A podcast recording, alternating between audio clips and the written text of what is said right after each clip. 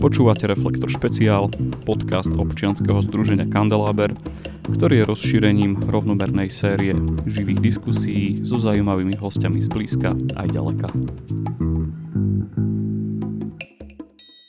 Postaviť v meste priemernú alebo nadpriemernú, funkčnú či nefunkčnú verejnú stavbu vyjde zhruba na rovnaké peniaze. Architekti spolu s komorou architektov Slovenska sa snažia v posledných rokoch ukázať samozprávam na Slovensku, že zorganizovať architektonickú súťaž, z ktorej výjdu kvalitné, tie nadpriemerné, funkčné a nadčasové diela, už dávno nie je vo svete ničím ojedinelým a je na čase, aby sa hľadanie tvorcov verejného priestoru formou architektonickej súťaže stalo samozrejmosťou iná na Slovensku. Cech architektov Bardeva sa pridal k tejto iniciatíve a vyzval v oktobri svoju samozprávu otvoreným listom k obstarávaniu projektov formou súťaže. Otvorený list adresovali architekti primátorovi mesta Bardejov, všetkým kompetentným orgánom aj občanom mesta Bardejov a podpísalo ho 10 architektov. Troch z nich si dovolím dnes privítať medzi nami, aby nám objasnili, prečo sa cech architektov odhodlal k takémuto kroku a prečo si myslia, že architektonická súťaž je najlepším nástrojom hľadania podoby verejných investícií. Vítam medzi nami teda Mira Lakatu a Adama Zambu. Miro je architekt urbanista,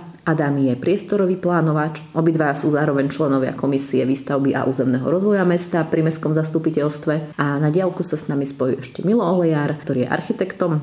Budeme mať takto zastúpené všetky architektonické profesie v dnešnom podcaste. Moje meno je Alena, je tu so mnou dnes aj Jakub. A pre poriadok uvádzam, že my dvaja sme tiež architekti a tiež sme podpísaní pod spomínaným otvoreným listom. Adam Miro, vítajte a na úvod mi dovolte zacitovať z tohto otvoreného listu, teda prečítať jeho úvod. Posledné týždne odhalili veľmi závažný problém našej samozprávy a to hneď pri troch projektoch súčasne. Na žiadne z nich nebola vyhlásená architektonická súťaž. Boli síce obstarané v súlade so zákonom, ale všetky boli zadané priamo spriaznenému kolektívu zhotoviteľov. Tak povedzte mi prosím pre objasnenie, aké to boli tri projekty a v čom je problém, že boli zadané takto priamo? Ja začnem tým, prečo je problém, že boli zadané priamo. Ak zadám vec priamo, dostávam len toľko podnetov, koľko priamých zadaní zadám. Čiže ak zadám jednému človeku, dostanem zvyčajne jeden návrh, ktorý môže mať nejaké variácie, ale zvyčajne nepôjde o diametrálne odlišné návrhy, nakoľko každý z nás má nejaké svoje presvedčenie o tom, ako by konkrétny zámer mal vyzerať na nejakej lokalite. A v prípade, že sa to investorovi nepáči, neznamená, že viem vyrobiť inú, ktorá bude diametrálne odlišná. Na to sú kolegovia kolegovia zase, ktorí sú schopní problematiku vedieť úplne inou optikou, optikou, ktorá mne je úplne cudzia niekedy, ale na dané územie môže byť samozrejme tá najlepšia. Čiže oberám sa priamým zadaním o to, že dostanem viac návrhov, z ktorých si ja viem vybrať ten najlepší. V prípade Bardejova išlo teraz o rekonštrukciu športovej haly, priestor pred športovou halou a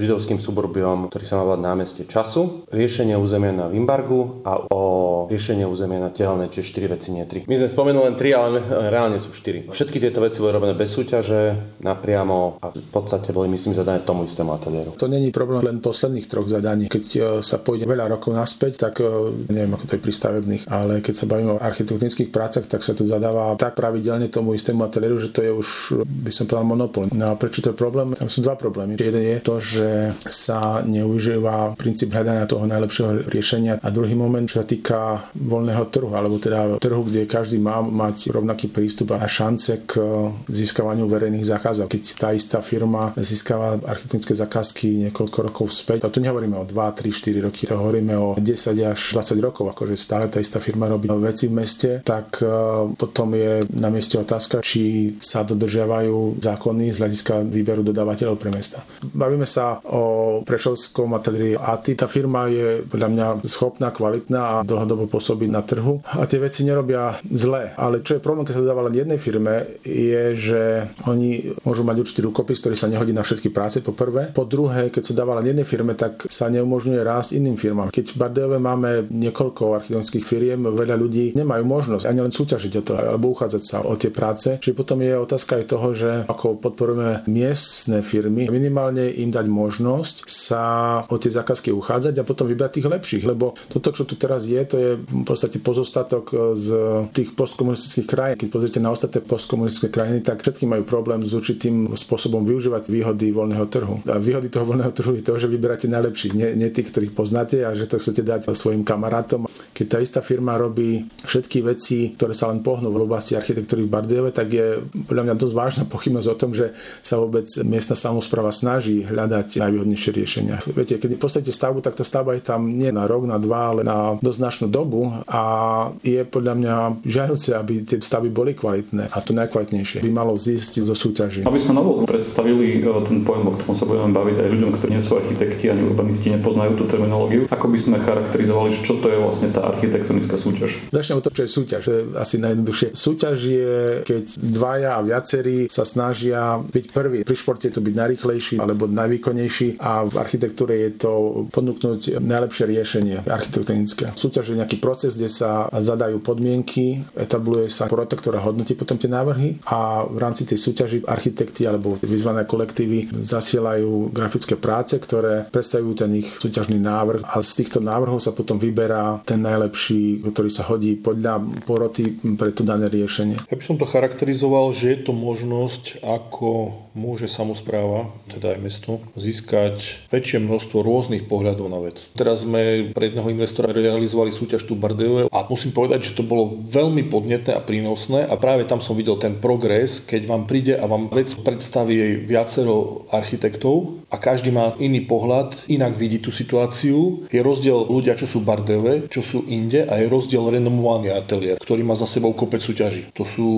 obrovské rozdiely, ale každý vám ukáže nejaký iný pohľad, ktorý by ste ani nečakali. A tam som sa postavil do úlohy, že som len pozorovateľ, porodca a ten výsledok ma prekvapil. Veľmi pozitívne musím povedať. Ty si spomenul, že súťaž, pri ktorej si pomáhal s organizovaním, realizoval súkromný investor, ale podľa mňa sa asi zhodneme na tom, že nebudeme mať nikdy v rukách na 100% to, že či budú súkromní investori realizovať súťaže alebo nie. Môže sa v tom smere zlepšovať situácia spoločnosti a budú to investori považovať za prínosné pre nich, ale ja si myslím, že samozpráva by mala súťaž realizovať v každom prípade. A to je otázka na vás, či ste toho istého názoru alebo nie. Ja som samozrejme toho názoru úplne 100%. Ešte sa trošku vrátime k tomu, čo Miro hovoril. Možno by nebolo od veci naznačiť rozdiel medzi zadanou súťažou a vyhlásenou súťažou. Zadaná súťaž je súťaž napríklad, my sme tu štyri architekti, príde sem piatý človek, dá nám nejaký obnos peniazy, povie každému z nás, pripravte mi štúdiu na konkrétnu akciu, my ju pripravíme, on si jedného vyberá a s tým urobí projekt. Prípadne, keď zistí, že sa mu z viacerých návrhov páči niečo, dohodne sa s nami všetkými a nejako spraví jeden prioritne návrh a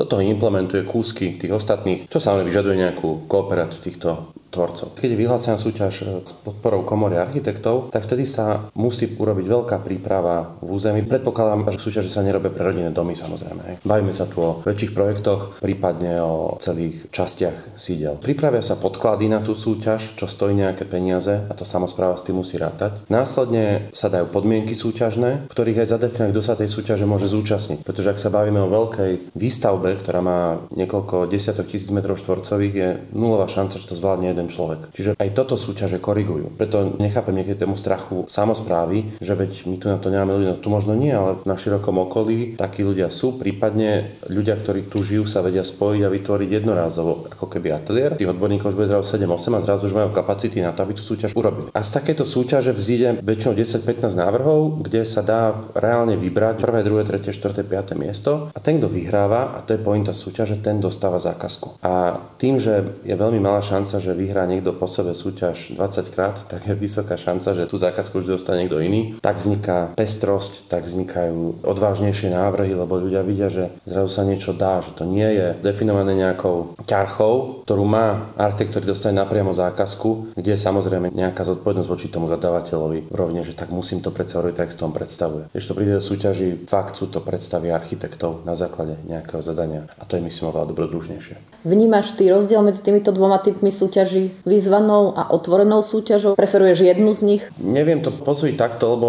vidím rozdiely, kto ktorú zadáva. Myslím si, že práve tá vyzvaná, že vyzvem konkrétnych 5-6 ľudí, to urobí súkromný investor. Taká súťaž je u mňa veľmi vysoko hodnotená napriek tomu, že nie je otvorená pre všetkých. Je to v poriadku. Kde to nie je v poriadku, je pri samozpráve. Samozpráva podľa mňa už v roku 2020 by nemala uvažovať týmto spôsobom. Otvorená súťaž by mala byť jediná možnosť, ako robiť väčšie celky. Opäť pri tých drobných veciach sa môže baviť spraviť možno nejakou inou formou, ale pri sídlisku Imberg napríklad, pri sídlisku Tehelná, športová hala, tam by tá súťaž mala byť úplne samozrejmosťou. Pri drobných zadaniach má zaujímavý koncept teraz vytvorený napríklad mesto Bratislava, ktoré sa rozhodlo, že všetky väčšie zámery bude realizovať formou otvorených, verejných, anonimných súťaží, ale tie menšie, vzhľadom na to, že súťaž vždy dlhšie trvá, aj povedzme viac stojí, budú zadávať priamo. Vytvorili si zoznam ateliérov, s ktorými už mali skúsenosť alebo ktorých vytendrovali, tých majú v zozname a potom ich postupne oslovujú na tie menšie zákazky. Čiže to je tiež forma, ktorou sa dá postupovať. Ale ja sa chcem spýtať ešte k bardiovskej samozprave, lebo Bardiové väčšinu mestských zákazok už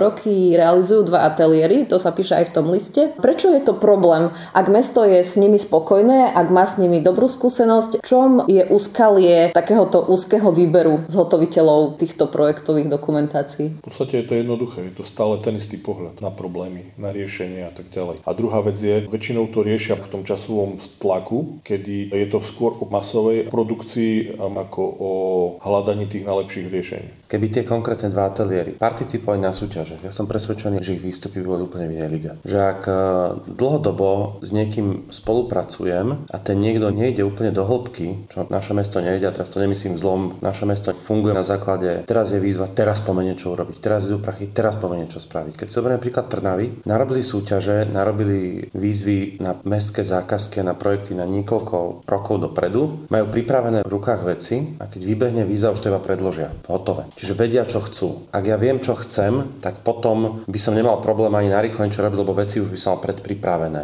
No a keď mám ja iba dva ateliéry, ktoré to dokopy robia, tak niekedy pred 20 rokmi oni urobili jeden územný plán, druhý nejakú prvú výzvu a naplňajú stále toto dokola. Že od roku 2000 do roku 2020 sa všetko zmenilo. Žijeme v inom svete. A toto je problém tých ateliérov, že nereflektujú tento nový svet. Zopakujem sa, ak by súťažili, tak nepochybujem o tom, že ich výstupy by boli v úplne v inej lige, ako to, čo dávajú teraz mestu. Lebo myslím si, že sú to kvalitné ateliéry. Len proste, na čo sa snaží, keď nemusím. Obidve ste spomenuli, že čas je často problém, prečo sa nerealizuje architektonická súťaž. Ja chápem, že súťaž je časovo náročnejšia a niekedy aj vidie o čosi málo drahšie, lebo treba ponúknuť nejaké odmeny, aby ľudia boli motivovaní vstúpiť do tej súťaži. Ale zároveň, keď sa plánuje mesto, to mesto sa neplánuje za týždeň alebo za dva týždne alebo za mesiac. Je to dlhodobý proces, ktorý by mal predvídať určité nároky, ktoré prichádzajú s riešením jednotlivých území a pokiaľ sa ten princíp využíva, že sa pozera dostatočne dopredu, tak potom nie je treba riešiť jednotlivé ozemia horúcov výhlov alebo sa vyhovárať. Často sa ten argument nedostatku času používa ako výhovorka na to, aby sa tie súťaže nerobili, lebo je to komfortnejšie, to je jednoduchšie. No ono je to vždy o tom, že vtedy to nefunguje a vtedy sa vyhováraš na to, že nemáš čas, keď nemáš víziu a cieľ. To znamená, že nevieš kam ideš. Len sa nechávaš nie s tým potokom a tu správa ti pribehne výzva, zľava výzva a ty na to len reaguješ. To je čistá reakcia. Žiadna proaktivita. Proaktivita je o tom, že ty si dopredu premyslíš, kam chceš ísť. Čiže vymyslíš si, ako by mal vyzerať ten obraz mesta za 15, 20, 30 rokov a ktoré sú tie top objekty, ktoré v meste majú tú mestotvornú úlohu, ktoré majú byť zobrazením tej vízie. Vývoj tých e, častí urbanistických, Rimberg a podobne. Prečo chceme, aby tam boli, ja neviem, len taká výšková podlažnosť, prečo tam chceme rodinné domy, alebo prečo tam nechceme rodinné domy. To sú otázky, ktoré sa treba pýtať dopredu. A na základe toho si treba urobiť víziu a cieľ. Keby bola vízia, tak môžeme robiť tie súťaže dopredu. Tá súťaž súťaž bude prebiehať dlhodobejšie a nám priniesie výrazne lepšie výsledky, ako keď je to na rýchlo urobené. Tej vízi. Každé mesto podľa zákona by malo mať spracovaný program hospodárskeho sociálneho rozvoja obce. Prvé PHSRO, ktoré mesto robilo, robil nemenovaný bardiovský podnikateľ, bez toho, aby mal na to akékoľvek vzdelanie, akékoľvek know-how, spravil ho za pár tisíc. Druhé bolo robené opätovne, lebo bola výzva a musí sa do mesiaca urobiť, tak to dostala buď Vreselská bystrická firma, ktorá je chrli takto na bežiacom páse. Keď som volal do tej firmy, som sa pýtal, že, teda, že či to je reálne sa boli pozrieť, alebo nie. Že nie, čo majú územný plán, ide fotky a tak.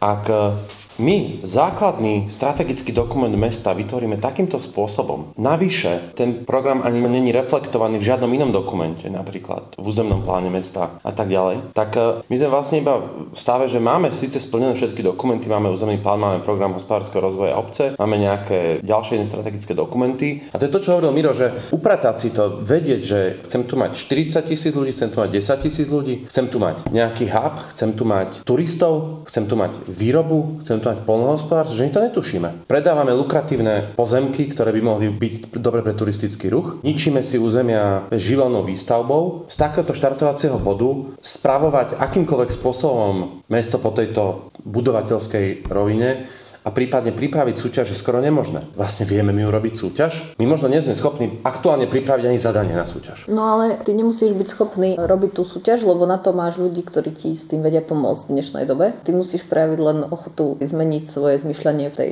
oblasti, lebo napríklad taký mladý ateliér, myslím, že sa volá 2021, sa ponúkol Slovenskej komore architektov, že im vyrobia manuál súťaží architektonických. Oni sa zase inšpirovali ateliérom z Čiech, ktorý to začal robiť tam. Vytvorili podľa mňa veľmi pekný prehľadný manuál, ktorý je určený práve samozprávam a ktorý tento rok komora rozdistribuovala aj s listom všetkým samozprávam, kde ich vyzývajú k tomu, aby zmenili svoj pohľad na architektonické súťaže, kde sa im snažia vysvetliť, v čom je výhoda tých architektonických súťaží a prečo by ich mali robiť, aj keď možno ich nevedia robiť. Spomínali sme tu Bratislavu, aj Trnavu ako príklad miest, kde sa robia teda nejaké architektonické súťaže. Niekto by však mohol namietať, že sú to veľké mesta. Poznáme nejaké príklady zhruba porovnateľne veľkých miest na Slovensku, ktoré robia architektonické súťaže, ktoré aj dopadli nejak dobre? Nemusím ani ďaleko chodiť. Posledné tri roky sa odozdáva na Cezárovi, cenár za architektúru a aj posledná kategória je to... Volá sa to patron za architektúru Hej. a je to cena určená pre samozprávy častokrát, ktoré sa snažia o lepší rozvoj svojho mesta nejakým inovatívnym spôsobom. No, tento rok vyhral Trenčín. Oni víziu toho mesta vymysleli cez súťaž. Priekopníkom v organizovaní súťaží z takých malých miest slovenských je Leopoldov. To bola jedna zo súťaží, do ktorej aj my sme sa zapojili a bolo to v roku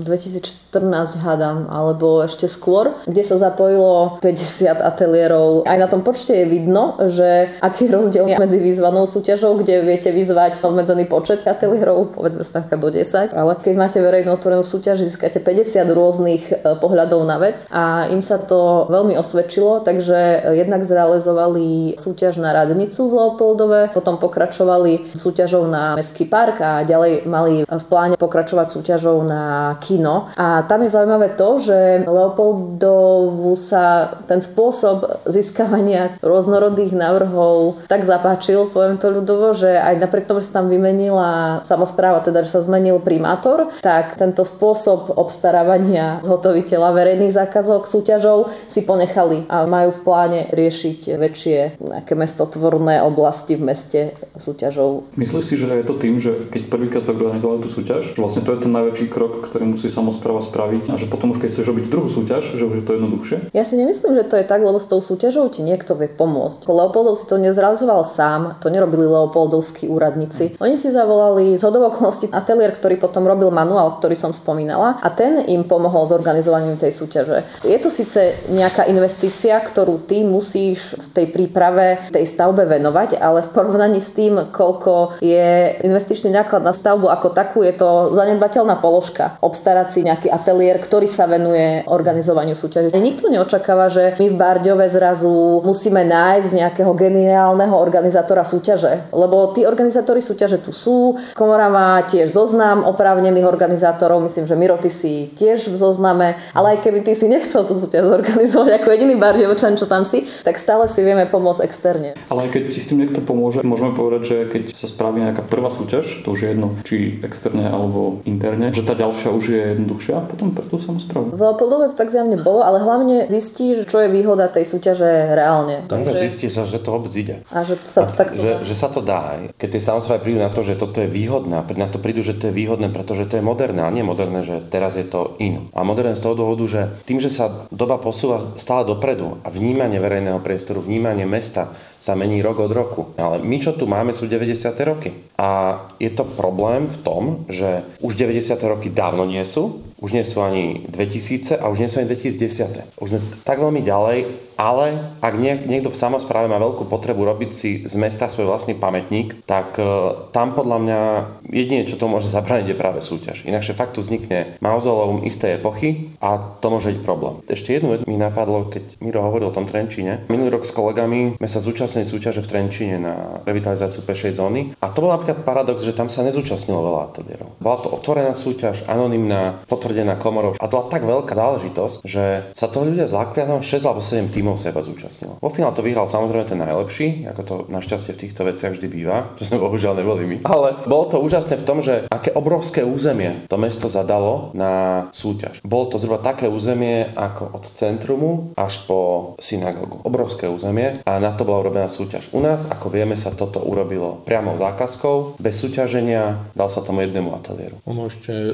pri tvojej otázke, prínos tých súťaží je v tom, že hneď od začiatku sa dajú zapojiť do toho obyvateľia. Výsledný návrh, pre ktorý sa rozhodne tá komisia, tí ľudia už vnímajú, už vedia, o čo sa jedná. Už sú do toho ako keby zapojení a je to aj ich výsledkom toho zúčastnenia sa na tom dianí. A to je úplne iný pohľad, ako keď sa to robí u nás, že zrazu robíme parkovacie plochy a ľudia z bytovky sú prekvapení, že prečo im tam dole kope bager. Čo ešte tá súťaž môže priniesť je to, že ak dopredu už máš vymyslené, ako to má vyzerať a je to premyslené do detailov, sa ti nemôže stať, že potom dodatočne potrebuješ obrovské množstvo peňazí na to, aby si zakryl prvú vec, na ktorej si urobil chyby. A toto si ešte tá samozpráva neuvedomuje. Som sa stretol s takým výrazom, že nástražné bomby, ktoré tu vznikajú po meste postupne, to sú presne dôsledkom týchto rýchlych akcií, ktoré musia sa rýchlo urobiť a nie je to vždy dotiahnuté a potom to tam niekde buchne jedna bomba, hej, potom buchne druhá bomba, potom buchne tretia bomba, potom to rýchle zalepujeme a snažíme sa, že či to vyšlo dobre alebo to nevyšlo dobre. Ale stojí to kopec peňazí. Tak radšej zoberme tie peniaze, stačíme ísť do súťaže a dostaneme také návrhy, že budeme len pozerať. Keď my vôbec netušíme, čo budeme robiť o rok o dva, tak potom my len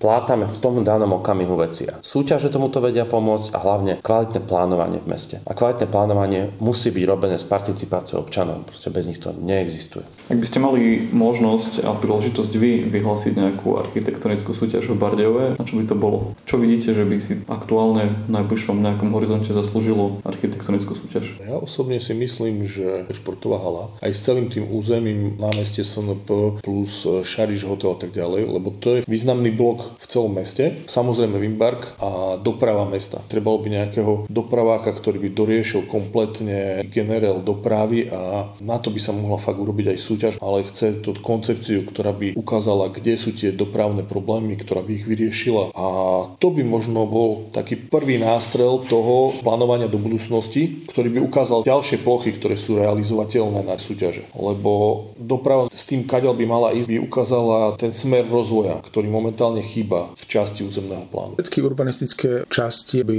podľa mňa mali byť riešené súťažou, jednotlivé sídliska alebo časti mesta väčšieho rozsahu a potom na každé stavby, ktoré sú významom e, väčšieho rozsahu. Možno aj športová hala je dobrý príklad. Ak sa bude robiť e, tržnica e, niekedy v Bardejove, tak by to bol hodný objekt na riešenie súťažov. Videl som, že v Poprade riešili parkovací dom architektskou súťažou. To je ďalší príklad, ktorý by bol vhodný. Riešenie to, tam síce bol pokus o niečo, čo vyžiada viacero návrhov, ale tam sa to nedalo nazvať súťaž, lebo to bolo len zadanie viacerým firmám. V meste myslím, že tri alebo štyri boli vyzvané, ale nebola to súťaž, to bolo len tri individuálne zákazky a tá samotná zákazka bola daná bez e, nejakých kritérií zase tej istej firme, ktorá robila všetko predtým a potom. Do minulosti ešte, keď by som išiel, tak e, areál bývalých kasární, tam, kde stojí teraz Tesco a tá druhá časť, ktorá je nevyužitá, to by som určite riešil architektskou súťažou. Existuje potom aj iný spôsob súťaži, kedy sa predávajú pozemky a predávajú sa často, myslím, mestské pozemky. Takže nie je jasné, čo ten majiteľ s tým pozemkom potom spraví. Iný typ súťaže by mohlo byť naozaj na predávanie pozemkov, kde by tí uchádzači alebo budúci developeri tých eh, pozemkov prišli už aj s